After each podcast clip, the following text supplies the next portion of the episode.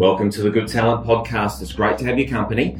We're a team of ex journos here at Good Talent Media. We help you get your message across, and my co host is John Sullivan, the Welshman in the Good Talent crew. John, we're tackling an interesting topic today gotcha questions. And I must say, with the thousands of media training sessions we do, it's the one thing everyone's worried about. They're afraid of getting caught out. It is, but if you think about it, how silly is it really, Tony? Let's be honest, there's a, a thousand questions out there that any one person can't answer at any given time. You can only really be in possession of so much capacity of information. With a gotcha question, I would say you don't always have to answer it there and then. You know, you can take it on notice or you can defer to the experts, the litany of experts you may have around at your disposal. You know, we saw recently with the with the federal election campaign, you know, Anthony Albanese, day one, uh, tripping up over some key financial information Perhaps you didn't need to answer that question. What do you think?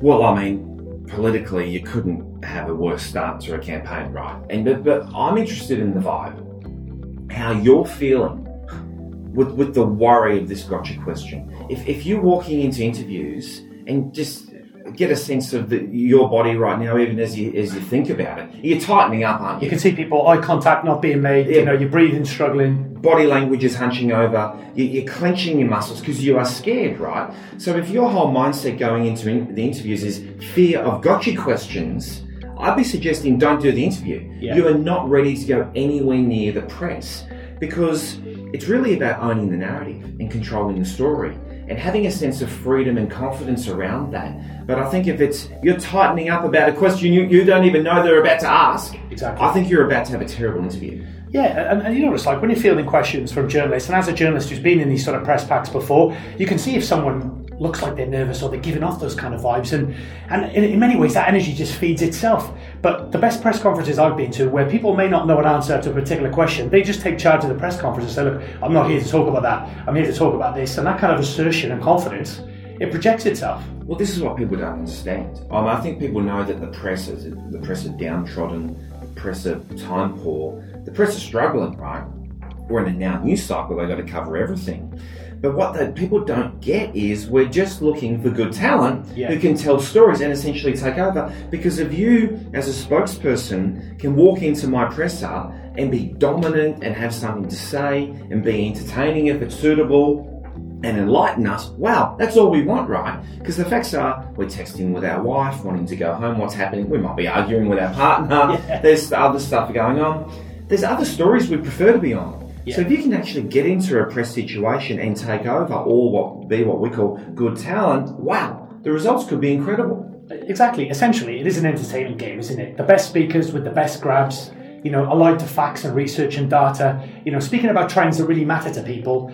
Those, with those connections, that is what gets traction and coverage in the media. And if we all keep that at front of mind, that's usually when we get our best success in this space. Well, okay, Andrew Westacott, Chief Executive of the Aussie Grand Prix, I think one of the best media performers around. Yeah. Now, the Aussie Grand Prix each year, it's a bit contentious. We've had COVID, they've made mistakes, it doesn't go easy. You're working with some of the biggest personalities in the world. Now, he fronts the press, and I promise you, he's not worried about gotcha questions. No. He's about all about telling his narrative.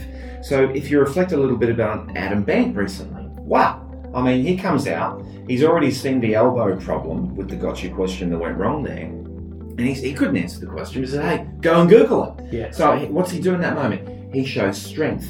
This is what I want everyone to lock in. When you're being interviewed, it's not an exam. No. You don't have to know everything. And I think the gotcha question mindset is a product of doing no preparation. Yeah. Because if your if your only interview prep is worrying about what they're about to ask, you're in big trouble because yeah. you don't know what they're going to ask. And, and John, as we know, they don't know what they're going to ask.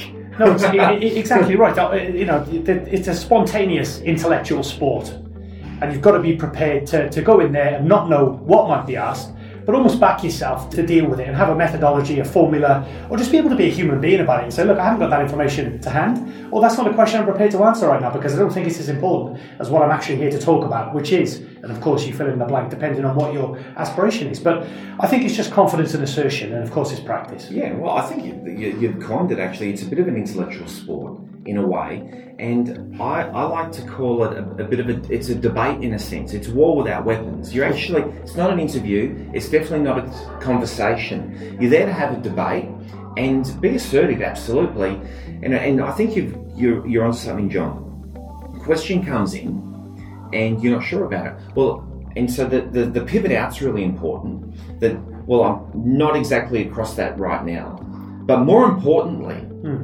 but the more importantly should just be the start of you diving deeply into something that's very compelling. Yeah. And this is where I this gets us into a bit of a lie. There's a lie in the press that you've got to keep it short. In fact, your role as a spokesperson is not to keep it short. It's the editors that cut things short. So I think mere mortals, I think well, most of us who consume news, we see all the grabs and they're very short.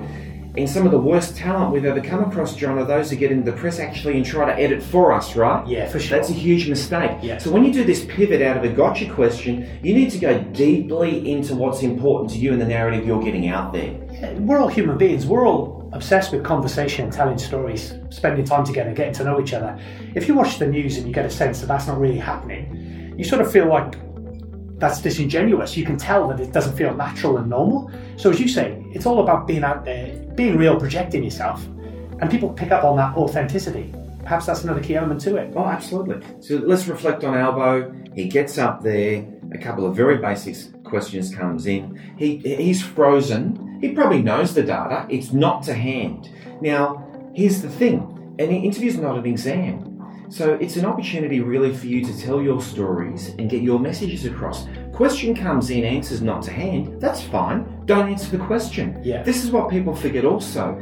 You don't have to answer these journo questions. No. And the reality is, you know, just because he couldn't answer that question at that particular time, it doesn't mean that he couldn't be a good Prime Minister, of course. We need to hear from him why he thinks he must be the next Prime Minister of this country. And perhaps if he'd addressed the, the question with an answer that focused on what he can do and what he does know, that might be more powerful than the sort of the nervous stumble and the admission later that he didn't know. Yeah, well, he treats it like an exam, but what I hated about it was he goes into complete defeat. Yeah. The body language. It was over for him. He knew in his mind he'd lost the day, lost the week, made the worst possible start. But he showed no fight. He showed no media nous at all. For someone who's done tens of thousands of interviews, it was a disgrace. Yeah, and I, th- I think if he'd have shown a bit of assertion and a bit of passion in that moment, we, we would have all rallied alongside that that sort of strong defence of, uh, of, of the so-called mistake, you know. But it definitely set the tone for that for that first week of campaigning. I know we spoke about it afterwards, and it just sort of felt that um, it could have been handled better for sure. But okay, the, the interest rate didn't come to mind for him. We all know we can think as we speak.